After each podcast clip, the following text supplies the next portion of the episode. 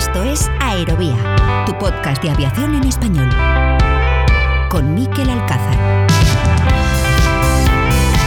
¿Qué tal? Saludos, ¿cómo están? Sean bienvenidos una semana más a Aerovía. Seguimos calentando los motores en estos primeros compases de la nueva temporada, estrenando ya el mes de octubre en medio de una vorágine informativa ciertamente habitual en fechas como estas, en las que el curso político entra en velocidad de crucero, pero es que en este dos mil veintidós pospandémico y bélico tiene seguramente una intensidad todavía mayor de la acostumbrada. De las muchas noticias interesantes que nos ha dejado el sector en esta última semana, vamos a mencionar cuatro en esta portada. La primera, sin duda muy significativa, nos lleva hasta China. Xi Jinping, son los aplausos de los trabajadores de COMAC, del fabricante chino de aviones, en la visita al presidente de ese país, a Xi Jinping, en la celebración de lo que es todo un éxito para la industria aérea china. Hablamos de la certificación por parte de la Autoridad de Aviación Civil de ese país del COMAC C nueve diecinueve, el avión de pasajeros de pasillo único con el que el fabricante chino aspira a romper el duopolio mundial de Boeing y Airbus, en concreto el de sus programas más exitosos, el Boeing siete tres siete y el Airbus A tres veinte. Esa es la idea con la que se puso en marcha este proyecto, el del C nueve diecinueve, hace ya catorce años, en dos mil ocho, y que parece que se acerca a la línea de meta ahora que ha sido declarado seguro para volar.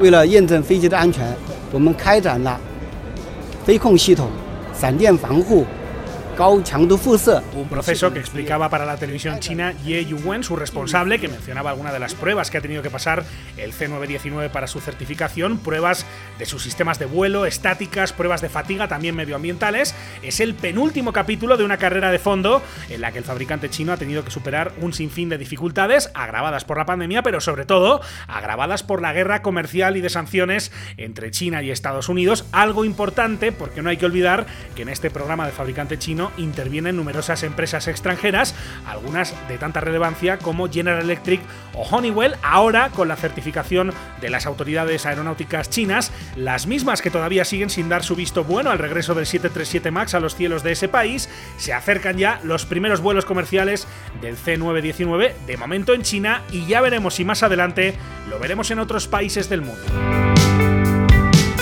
Lo de que COMAC consiga competir con los grandes fabricantes de aviones del mundo parece cuestión de tiempo. Habrá que ver si en ese selecto mercado, al que es tan difícil acceder, llegan otros fabricantes mucho más pequeños que están probando las tecnologías que pueden marcar el futuro del transporte aéreo. Una de ellas es Eviation, una empresa israelí que esta semana pasada fue objeto de muchos titulares tras poner en vuelo por primera vez su avión cien por cien eléctrico.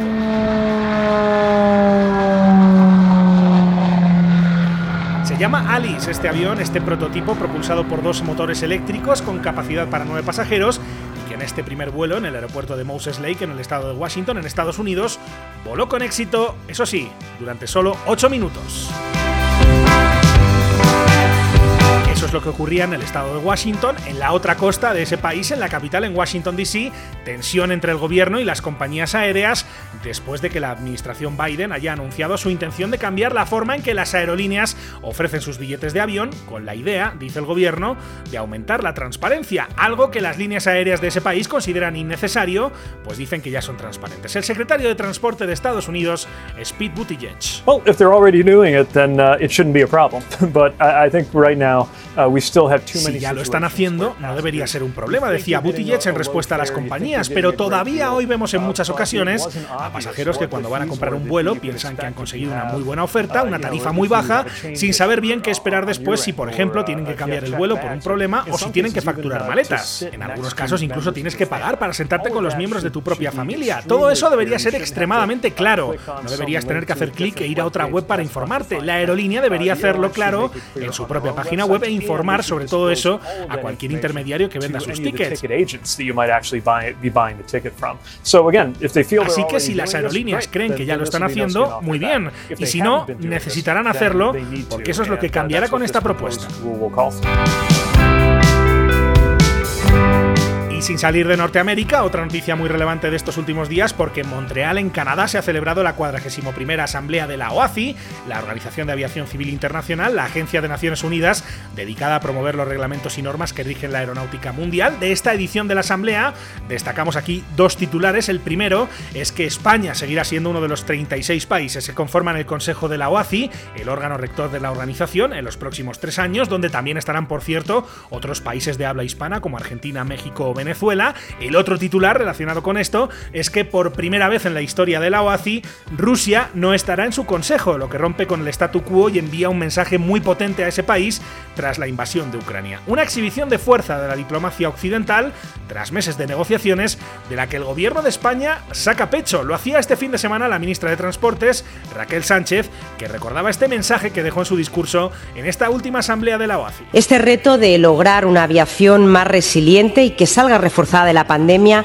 viene acompañado por otro desafío, derivado de la invasión de Rusia sobre Ucrania. En este punto quiero manifestar la plena solidaridad de España con Ucrania y con su población y expresar la condena de mi país a una guerra injustificada que viola gravemente los acuerdos internacionales y pone en peligro la estabilidad internacional. Así como ya han hecho otras delegaciones, me gustaría invitar a esta asamblea a reflexionar sobre si un Estado que no respeta la normativa internacional merece estar representado en los órganos de dirección de las organizaciones internacionales. Y hoy en Aerovía abordamos otro de esos temas que va a seguir marcando la actualidad del transporte aéreo en los próximos meses, en los próximos años, toda vez que la pandemia parece que por fin ya se ve por el retrovisor. Hablamos, cómo no, de sostenibilidad, precisamente en la semana en la que la patronal española, la C O E, ha presentado junto a la Asociación de Líneas Aéreas un informe que advierte del efecto adverso que tendría un impuesto al queroseno de la aviación, un perjuicio no solo para el sector, sino para toda la economía española, según defiende ese informe. Pues bien, hoy precisamente queremos saber mejor cómo de lejos está la industria en sus objetivos de descarbonización, algo que le vamos a preguntar a un experto de una consultora internacional que trabaja, entre otras empresas, para Airbus. Ese es el tema central de este capítulo, que ya es el número ochenta y siete de Aerovía. Con la colaboración de Hispaviación punto es, aviación, drones y espacio por y para profesionales.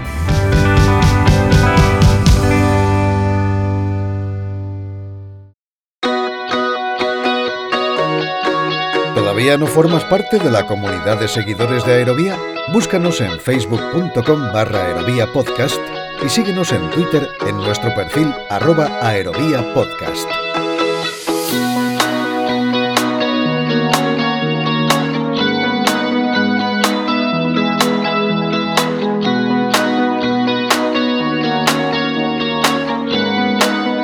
Escuchas Aerovía. Seguimos dando los primeros pasos de esta nueva temporada aquí en Aerovía, que estrenamos la semana pasada, ya lo saben, hablando sobre drones, sobre urban air mobility, un tema que sigue ganando protagonismo en la actualidad del sector aéreo. Hoy abordamos otro tema que también va a ser recurrente en estos próximos meses, una cuestión que ya estaba presente en los planes del sector antes incluso de la pandemia, pero que ha vuelto con más fuerza que nunca tras la pausa que supuso la peor época de la crisis del covid diecinueve. Nos referimos, por supuesto, a la sostenibilidad del transporte aéreo, un asunto sobre el que hay novedades prácticamente cada semana. Numerosas empresas e instituciones vinculadas con el sector se esfuerzan constantemente en mostrar sus avances, y en esa to- en toda esa ola, a veces seguramente estarán de acuerdo conmigo en que es complicado separar el grano de la paja. Por eso, en esta ocasión, hemos convocado a un experto aquí en Aerovía para que nos ayude a entender mejor, entre otras cosas, cómo de realistas son las previsiones del sector en su camino hacia la descarbonización. Su nombre es Nacho Cruz, es gerente de cuentas de la agencia Aeroline, de la empresa de consultoría tecnológica Sopra Steria, y le saludamos ya. Hola Nacho, ¿cómo estás? Bienvenido a Aerovía. Hola, ¿qué tal? ¿Cómo estás? Eh, muy, muy bien, encantado de, de estar con vosotros y, y compartir nuestra, mi, mi, nuestras opiniones, ¿no?, de Sopra Steria con, con todos los oyentes. Encantado de saludarte, Nacho, un placer, un placer tenerte con, con nosotros. La pregunta inicial quiero que sea muy general, ¿no?, pero para situar un poco este debate, ¿cómo crees que, que está el sector, de cerca o de lejos, tú nos dices, eh, en cuanto a, a esas ansiadas metas de descarbonización? Bueno, yo creo que desde que, bueno, desde que, desde que se firmaron, digamos, todas las directivas, ¿no?, de tanto de Naciones Unidas como de la, de la Unión Europea con respecto a, la, a los objetivos de neutralidad en carbono, eh, es verdad que se están haciendo eh, numerosos, se están dando muchos pasos, ¿no?, en, eh, a través de toda la industria, ¿no?, y de las, de las instituciones, con el fin de, bueno, de, de conseguir, ¿no?, de conseguir esas, esa ansiada meta que permita, pues bueno, eh, garantizar un poco el, el bienestar, ¿no?, de, del planeta y frenar, pues, los efectos, ¿no?, del, del calentamiento global y sobre todo, bueno, de, que provoca los Eh, el, lo, lo, los terribles efectos, ¿no?, que estamos viendo por el del cambio climático, ¿no?, de sequías, inundaciones. Eh, diría que, que se están dando pasos eh, importantes, eh, como, como tú decías hace un momento, eh, precisamente toda esta, esta, esta eh, pandemia global que hemos sufrido, eh, pues realmente ha, ha reactivado un poco eh, con más fuerza si cabe, ¿no? eh, esta, esta necesidad, ¿no?, de esa transición energética. Y, y yo creo que, bueno, que estamos en el, en el buen camino, pero todavía hay, hay mucho que recorrer. Uh-huh. Eh, decía que vemos noticias prácticamente cada día, ¿no? Eh, a veces es complicado saber si algunas realmente son importantes o no, eh, porque también me imagino que va un poco el, el marketing de la mano de, de eso, pero eh, un gran anuncio al que se le dio eh, muchísima importancia en el sector fue ese compromiso de las compañías aéreas, por ejemplo, de, de alcanzar ese objetivo de, de cero emisiones Eh, en el año dos mil cincuenta, ¿no? Quedan pues casi tres décadas, es bastante tiempo, pero eh, no sé si es realista, considerando un poco dónde está ahora mismo la tecnología. Diría que efectivamente es, yo, yo diría que sí. A ver, yo diría que es, eh, eh, que es realista, eh, que es factible, eh, si bien es, es realmente ambicioso, ¿no? Los, los objetivos que, que se persiguen, eh, sobre todo teniendo en cuenta pues, el, el, el desarrollo que ha tenido esta, esta industria, ¿no?, a lo largo del, del tiempo, que ha sido un desarrollo eh, realmente importante, ¿no?, y, y, y rápido, eh, sí que es verdad que se enfrenta pues, a, una, a una encrucijada eh, importante, ¿no? Eh, al final eh, eh, estamos hablando de unas flotas, ¿no?, de, de aviones enormes que están continuamente pues eso, operando, y de alguna manera digo que es realista porque, porque realmente el futuro tiene que ser sostenible o, o no será, ¿no?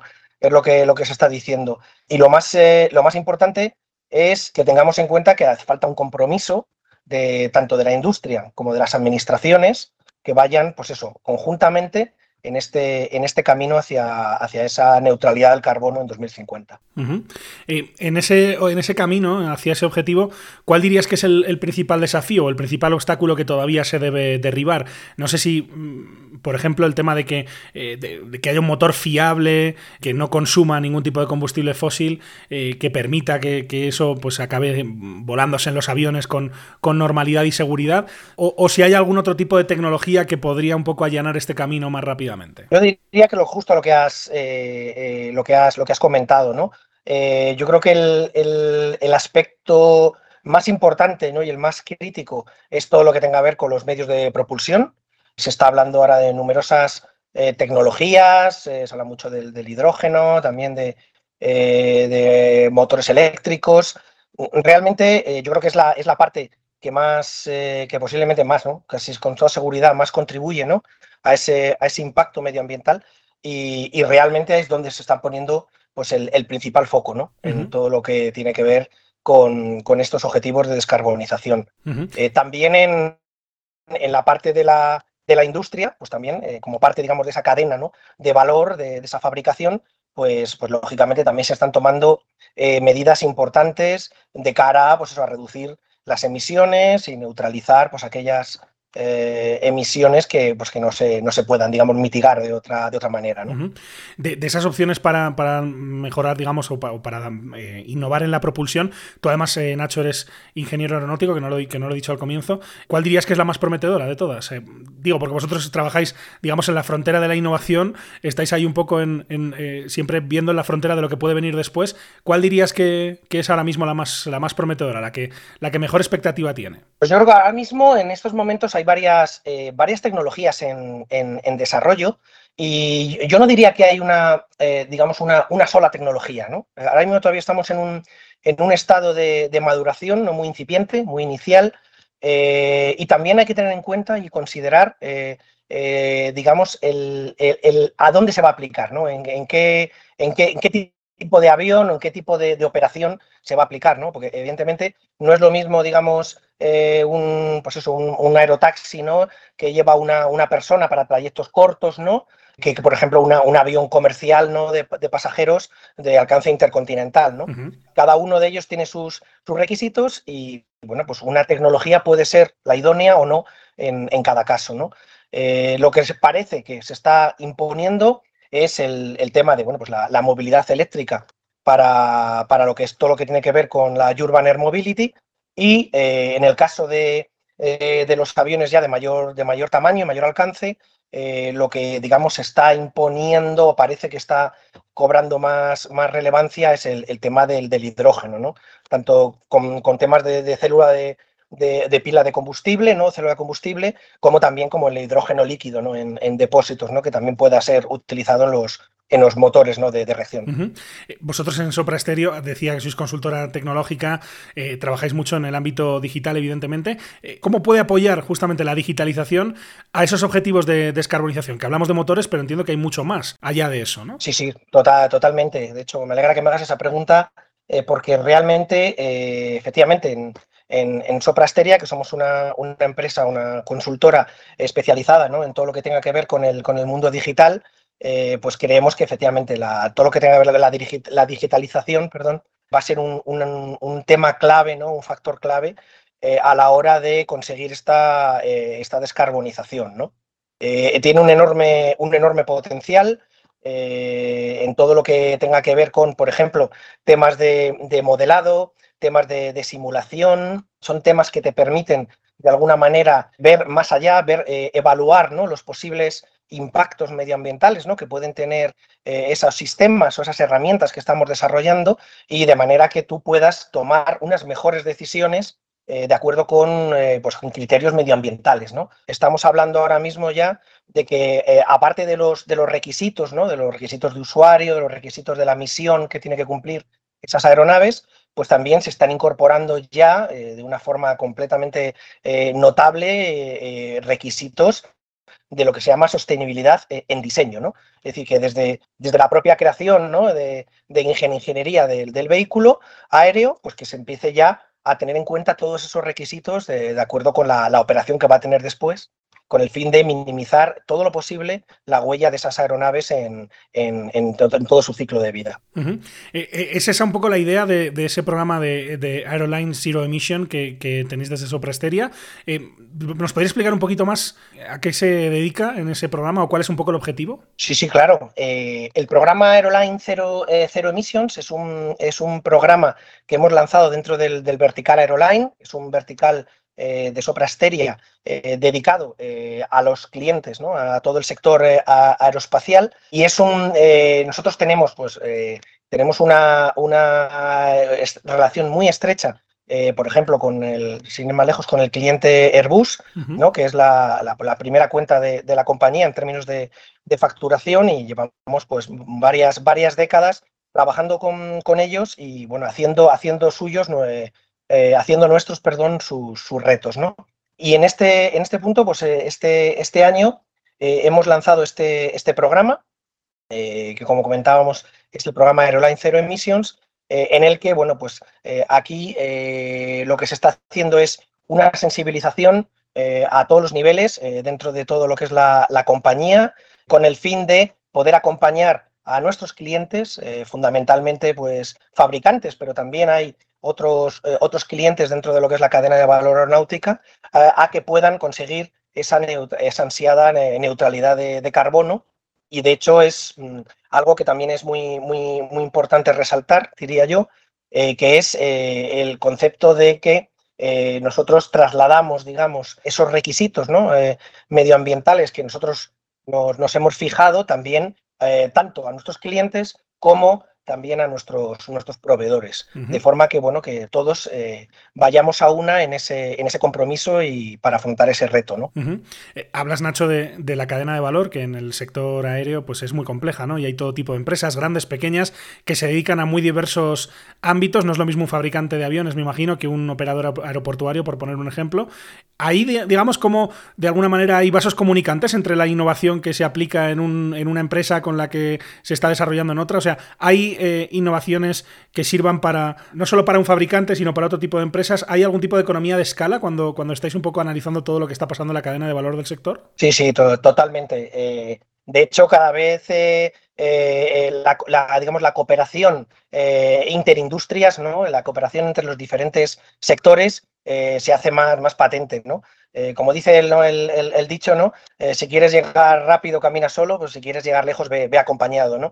Yo creo que esto es, esto es un, un tema clave, y que los objetivos de, de descarbonización solo se van a, a conseguir con un, con un gran esfuerzo colectivo y coordinado, ¿no? Eh, no solo del sector aeronáutico, sino también de otros sectores, como el sector energético, el sector telco. Eh, todos ellos están enfrentando a, a, estos, a estos retos, y si bien efectivamente el sector transporte, ¿no?, eh, el sector aviación eh, es uno de los que digamos, más tiene que eh, más se va a tener que esforzar, ¿no?, para, eh, para, para resolver estos, estos, estos retos a los que nos enfrentamos, pues toda la cadena de valor al final eh, tiene que, tiene que alinearse eh, con el fin de, bueno, pues alcanzar esas, eh, justamente esas, esas economías de escala, ¿no?, que, que comentabas, que, que al final nos, nos permitan, pues eso, eh, acortar plazos y conseguir estos objetivos lo antes posible. Uh-huh. eh, Nacho, hemos hablado ya de fabricantes de aviones, un poco del reto de conseguir la propulsión verde, entre comillas, de, de las aeronaves, pero te quería preguntar también, por ejemplo, con, con el ámbito, en el ámbito de las operaciones aeroportuarias, eh, si hay algún tipo de innovación que se esté ensayando, que sea interesante eh, para comentar. Hemos visto pues eh, pequeños ejemplos, por ejemplo, el uso de tractores eléctricos para el pushback. ¿Hay algún tipo de iniciativa también donde estéis involucrados desde Sopra Steria eh, que pueda ser interesante para que también los aeropuertos operen de una manera más sostenible? Bueno, diría que aquí efectivamente el, el ejemplo que pones de, de, los, de los tractores de pushback eléctricos eh, es efectivamente un elemento más, ¿no?, de, que se está buscando para eh, y que, bueno, que eh, me consta que que los gestores eh, aeroportuarios están trabajando y liderando, ¿no?, a todos sus eh, a todos los actores que trabajan en, en los aeropuertos para conseguir este, este objetivo, ¿no?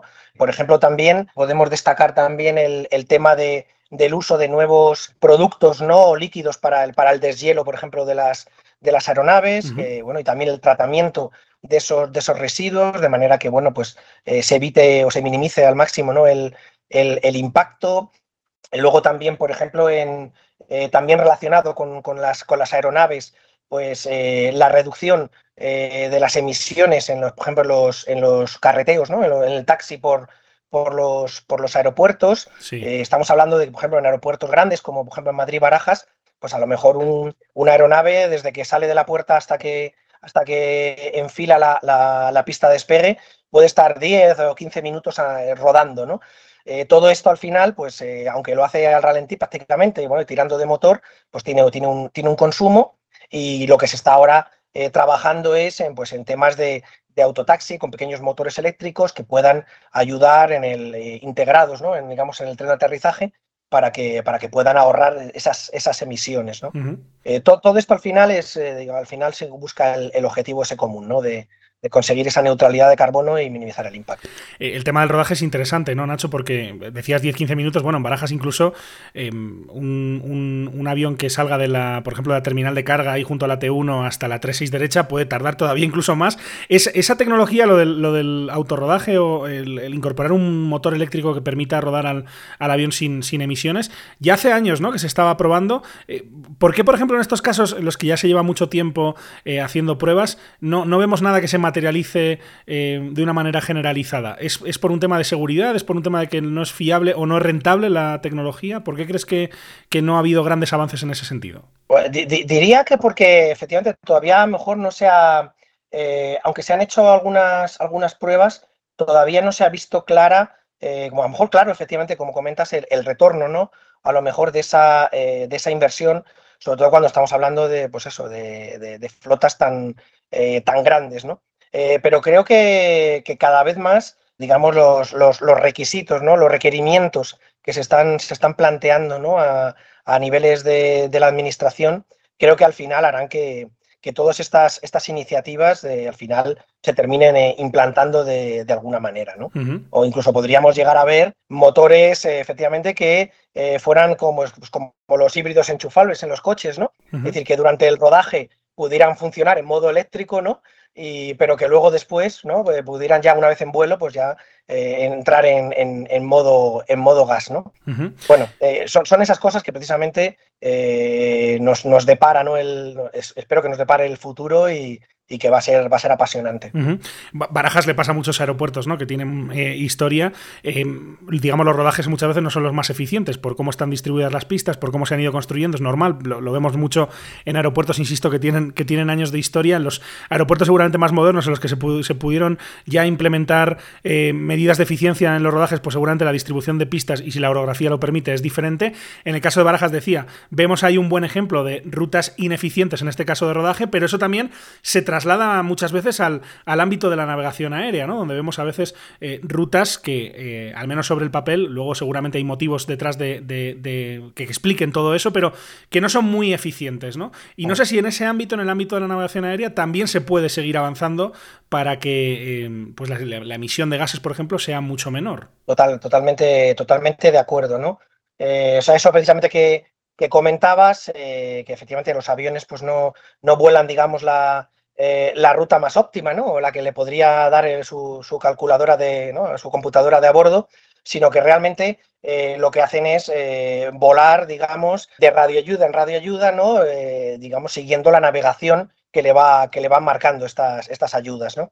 Ahora mismo se están, eh, a, hay una serie de nuevos conceptos que están trabajando, por ejemplo, el, el programa SESAR, ¿no? De, que es la, el, eh, la agencia que, y el programa que se está encargando de implementar, ¿no? eh, todas las, las nuevas tecnologías, ¿no? Los nuevos desarrollos eh, dentro de lo que es la política de cielo único europeo. Pues ahí, por, por, por comentarte, por darte unos ejemplos, ¿no? eh, por ejemplo, como el free routing, ¿no? El free routing aerospace, que se está implantando ya en varios, eh, en varios espacios aéreos. Eh, también la navegación basada en las prestaciones, ¿no? Que un poquito con la ayuda de los, eh, de los satélites, pues eh, evita esa dependencia de esas radioayudas y permite a los aviones que puedan volar pues la ruta más óptima, ¿no? Eh, uh-huh. no, no la que le marquen las, las radioayudas. Eh, por ejemplo, también el, el concepto del continuous descent approach, que es el, de, el descenso continuo hacia la pista, que son eh, pues, procedimientos, ¿no? De aproximaciones graduales que eh, en lugar de pues, recurrir a bajadas bruscas, ¿no? o, o escalonadas de nivel, que al final pues bueno, eh, consumen más, desperdician más energía y, y no son tampoco óptimas, ¿no?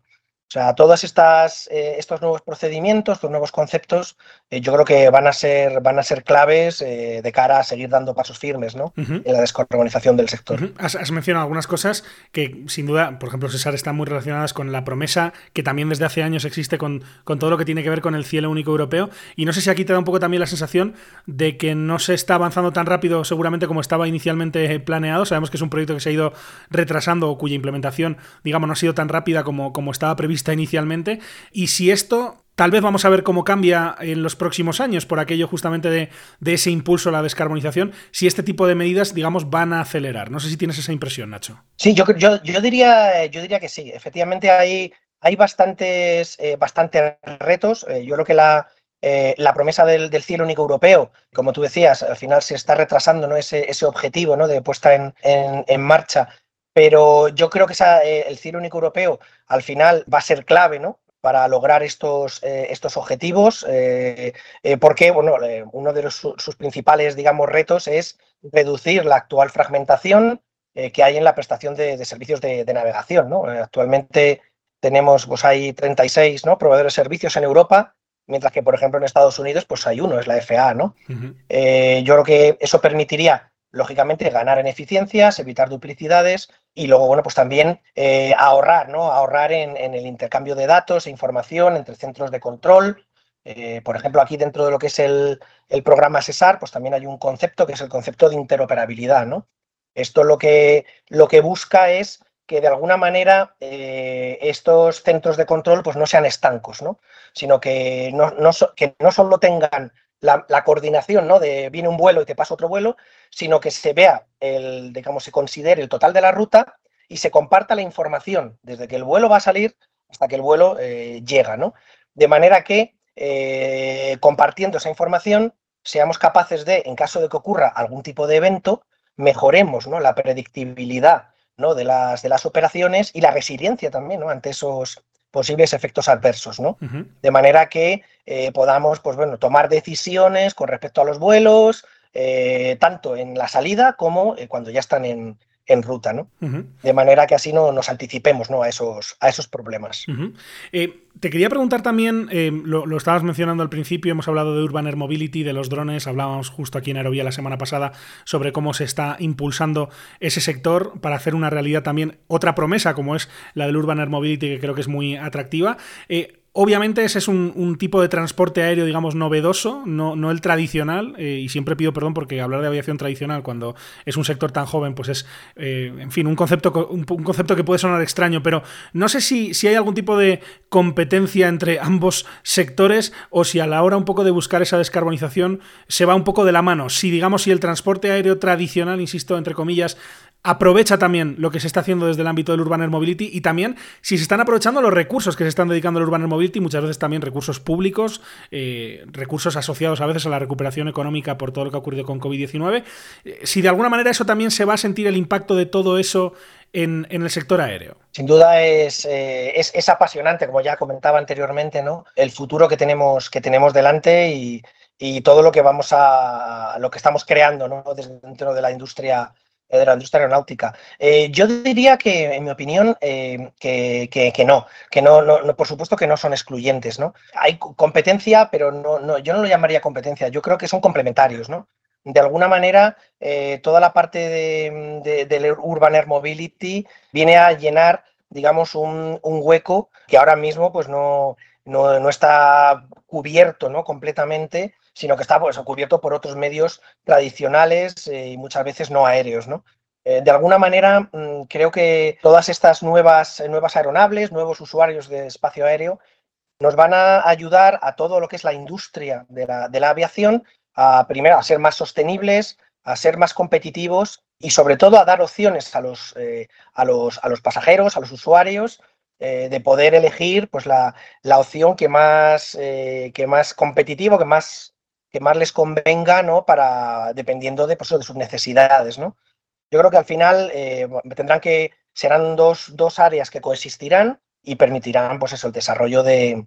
el desarrollo de la aviación como, como esperamos. Uh-huh. Hablaba Nacho de los recursos que han puesto sobre la mesa eh, numerosos gobiernos del mundo, ¿no? Y sobre todo en el, en el contexto de recuperación económica tras el covid diecinueve. No sé si en el caso del, del, digamos, de la agenda para avanzar hacia un transporte aéreo verde, también se ha notado eso, esa, esos recursos que se han puesto sobre la mesa para eh, apoyar iniciativas encaminadas a la, a la descarbonización. Si de alguna manera, y te pregunto además desde la óptica de Sopra Steria, que es una empresa que está en numerosos países, si, si lo habéis notado, si eso se está viendo que de alguna manera va a acelerar ese ritmo que venía, pues no sé si medio lento en los últimos años. Sí, bueno, sí, sin, sin ninguna duda. Eh, lo que hemos vivido en estos, eh, en estos últimos años de, de pandemia Eh, ha sido completamente un, un cambio, ¿no? Un cambio, eh, una transformación eh, completa, ¿no? En, en, en, la forma de, en la forma de trabajar, eh, en la forma también de, eh, de desplazarnos, de movernos. Eh, y lo que hemos visto es que prácticamente pues, el, el mundo de las tecnologías digitales pues, ha avanzado prácticamente cinco años, ¿no? Lo que parecía impensable, ¿no? Como que una, una empresa como la nuestra, ¿no? Sopra Steria, que aquí en España pues tiene eh, más de cuatro mil eh, colaboradores, pues que, pues que prácticamente en, en dos o tres días, eh, casi como quien dice, de la noche a la mañana, se pudieran ir a, a teletrabajar, ¿no? A trabajar a, a, a sus domicilios y seguir operando pues como, como, como hemos hecho, ¿no?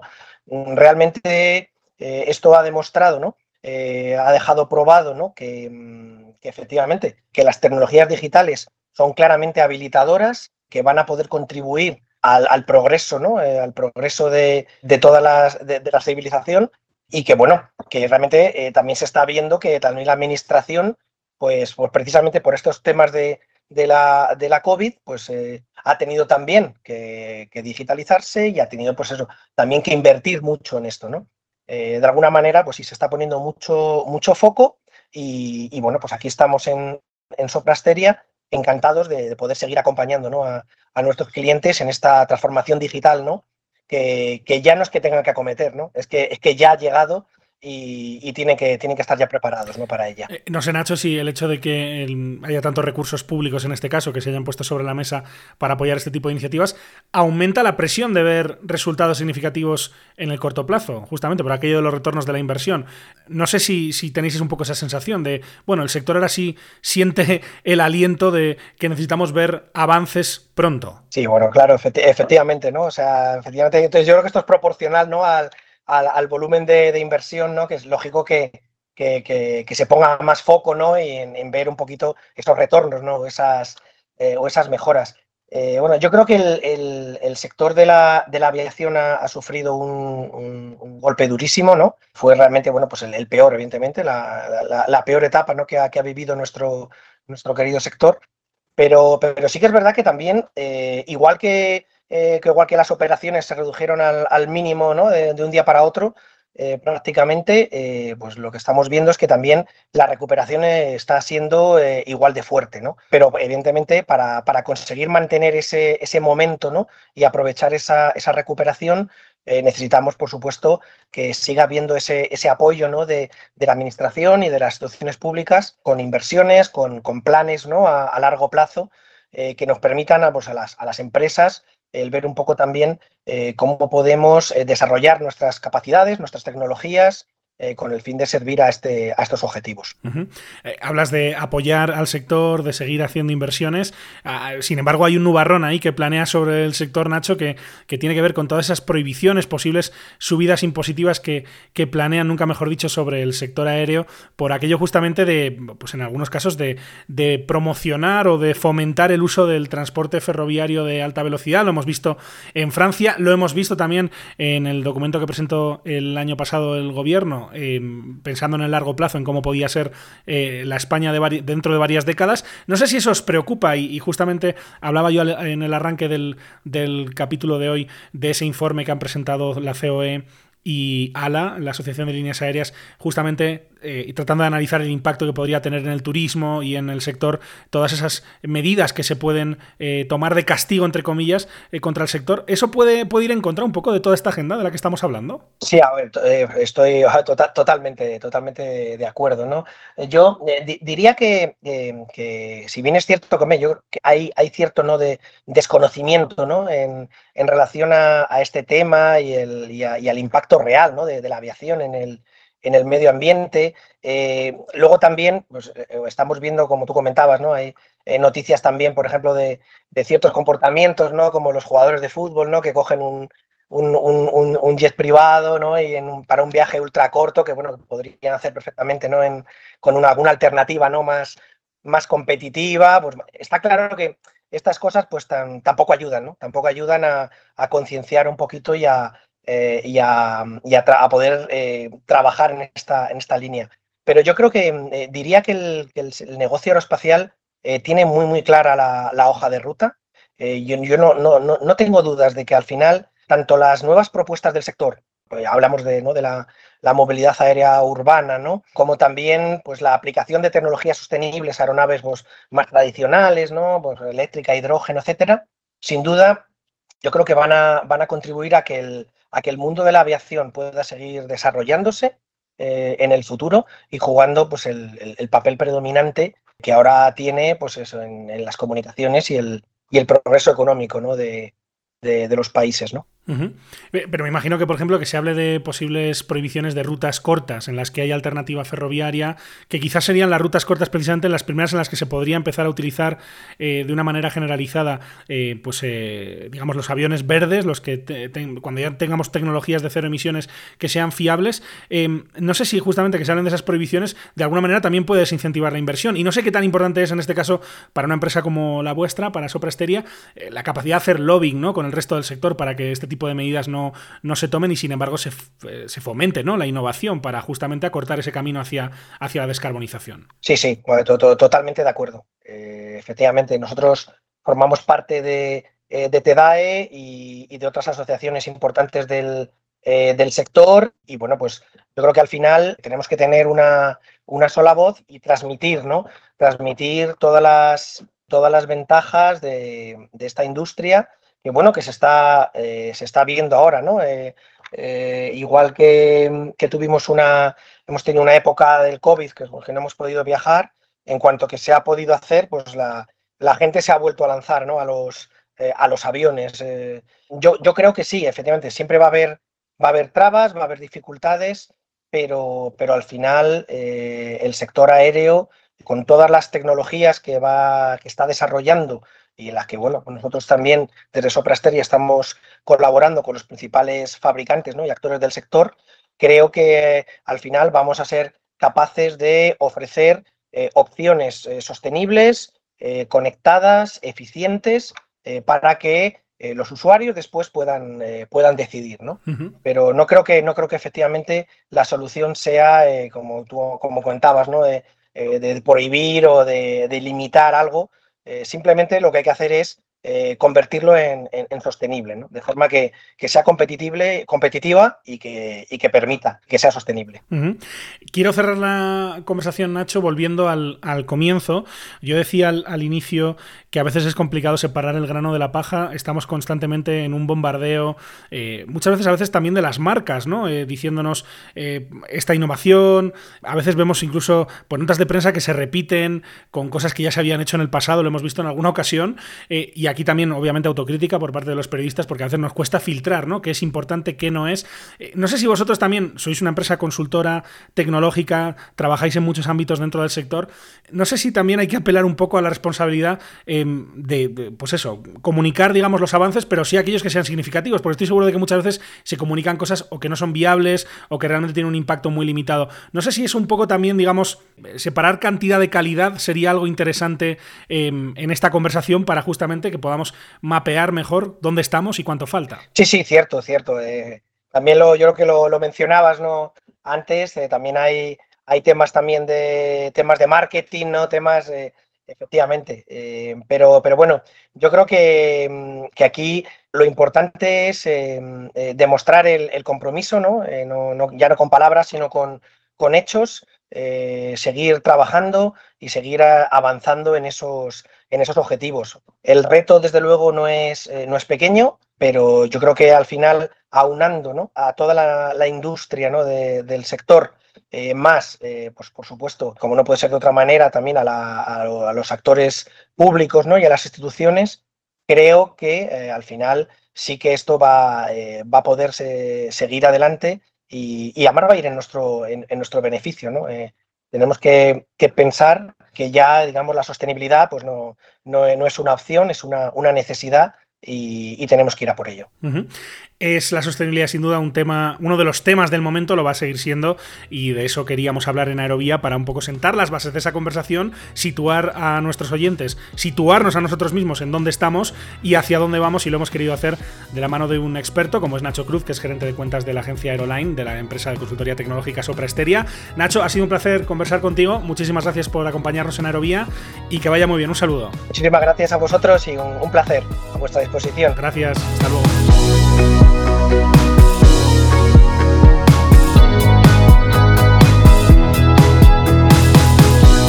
Y así llegamos al final de este capítulo en Aerovía. El próximo lunes, ya lo saben, nos encontramos puntualmente de nuevo con todos ustedes. Mientras tanto, recuerden que pueden encontrarnos en Hispaviación punto es, en doble u doble u doble u punto aerovía punto net, así como en facebook punto com barra Aerovía Podcast, en los perfiles en las redes sociales de Hispaviación y también en Twitter, en nuestro perfil, en Aerovía Podcast. Además, como siempre, les invitamos a suscribirse si no lo han hecho todavía en cualquiera de las principales plataformas en las que se puede escuchar Aerovía. Estamos en las más importantes, en Apple Podcast, en Spotify, en TuneIn, en iVoox, en Podbean. Así que donde quiera que nos escuchen, donde quiera que estén suscritos, no olviden que valoramos mucho cualquier comentario, cualquier sugerencia, cualquier crítica que nos hagan llegar por cualquiera de las vías de contacto que tienen a su disposición. Muchísimas gracias por estar ahí y hasta la próxima.